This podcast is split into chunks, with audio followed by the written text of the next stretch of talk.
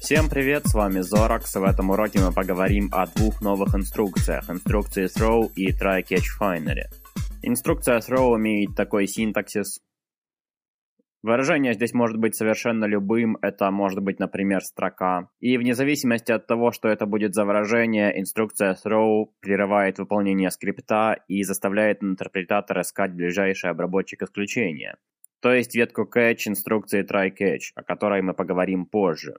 И под ближайшим обработчиком я имею в виду ближайший обработчик в стеке вызова функций. О том, что это вообще значит, мы тоже поговорим немного позже. Во-первых, я должен сказать, зачем нам вообще все это нужно. Дело в том, что вы вряд ли будете писать скрипты, которые просто выполняют какую-то определенную последовательность действий. Любой, хоть сколько-то полезный скрипт, как в принципе и любая компьютерная программа, как правило, работает с какими-то внешними данными. Здесь, конечно же, могут быть и исключения. Например, вы можете написать программу, которая выводит первые n чисел последовательности Фибоначчи. И такую программу тоже можно считать полезной для определенных целей. Но большинство программ считаются полезными, поскольку они обрабатывают какие-то внешние данные. Например, данные, вводимые пользователем при помощи мыши, клавиатуры, гироскопа, камеры и вообще любого устройства ввода. Кроме того, вы можете получать данные из файловой системы или с каких-то сторонних сервисов через их API. Примеров можно придумать очень много, и во всех этих случаях могут возникать ситуации, когда вы не можете знать точно, какие данные вы получите. И в таких случаях вам нужно иметь возможность генерировать и обрабатывать исключения. Самый базовый и элементарный пример, с которым мы уже сталкивались в этом курсе и с которым вы сами должны были столкнуться уже очень много раз, если вы пытаетесь писать какие-то свои скрипты, это исключение, которое генерирует сам интерпретатор JavaScript. С точки зрения интерпретатора, сам код, который мы пишем, является внешними данными, и по отношению к интерпретатору JavaScript можно сказать, что мы являемся пользователями, поскольку мы используем его возможности для выполнения скриптов, которые мы пишем. И поскольку мы можем писать в исходном коде абсолютно что угодно, что взбредет нам в голову, интерпретатор должен уметь как-то реагировать на эти вещи, то есть генерировать исключительные ситуации.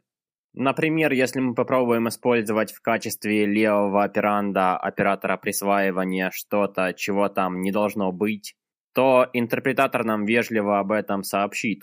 Как видите, это выглядит так же, как это выглядело, когда мы создавали исключения вручную при помощи инструкции throw. И на самом деле это работает так же. Reference error это на самом деле объект, это один из дочерних объектов объекта error. И все эти объекты мы можем создавать вручную. Конструктор error принимает сообщение, и затем мы можем получить это сообщение, обратившись к свойству message объекта myError, и кроме того, у всех этих ошибок есть также поле name, которое просто повторяет имя конструктора. Эту ошибку мы можем выбросить и затем ловить где-то дальше в коде.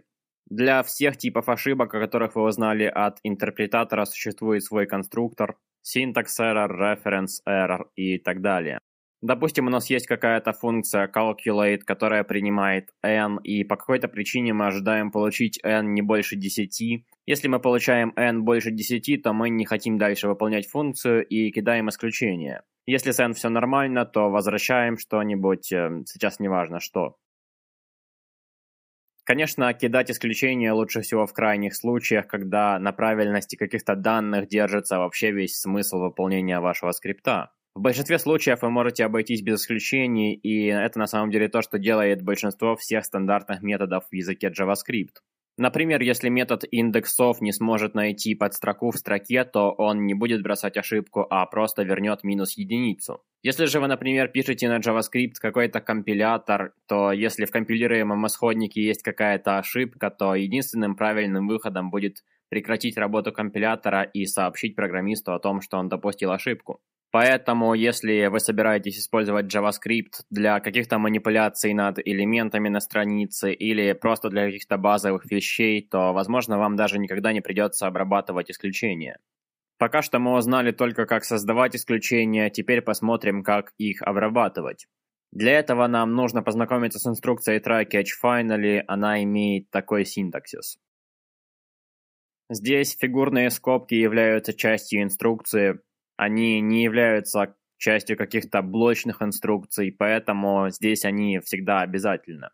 Блок catch может отсутствовать, как и блок finally может отсутствовать, но при этом они не могут отсутствовать одновременно. В блок try мы должны поместить инструкции, которые могут бросить исключение. В блоке catch мы ловим это исключение, то есть туда мы помещаем инструкции, которые будут выполняться только в том случае, если в блоке try произошло какое-то исключение. При этом в него передается выражение, которое было в инструкции throw, и для него в скобках мы можем прописать любое имя, какое нам нравится. Обычно просто сокращают error до одной буквы. И в блок finally мы помещаем инструкции, которые будут выполняться вне зависимости от того, произошли какие-то исключения в блоке try или нет.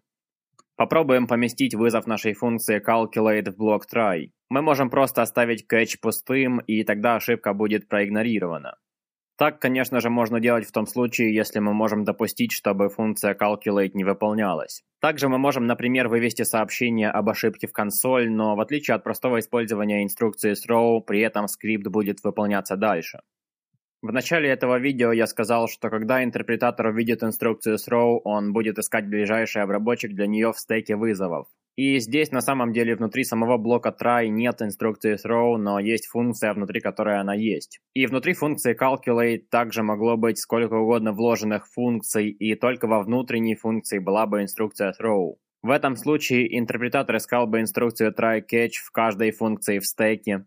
И в том случае, если ни в одной функции ее не было бы, то выполнение скрипта прекратилось бы и сообщение об ошибке было бы выведено в консоль. Отсюда, собственно, и слово «uncode» в тексте ошибки. Это означает, что для этой ошибки в стеке не было встречено ни одного блока catch. На этом все, с вами был Зоракс, и спасибо за просмотр.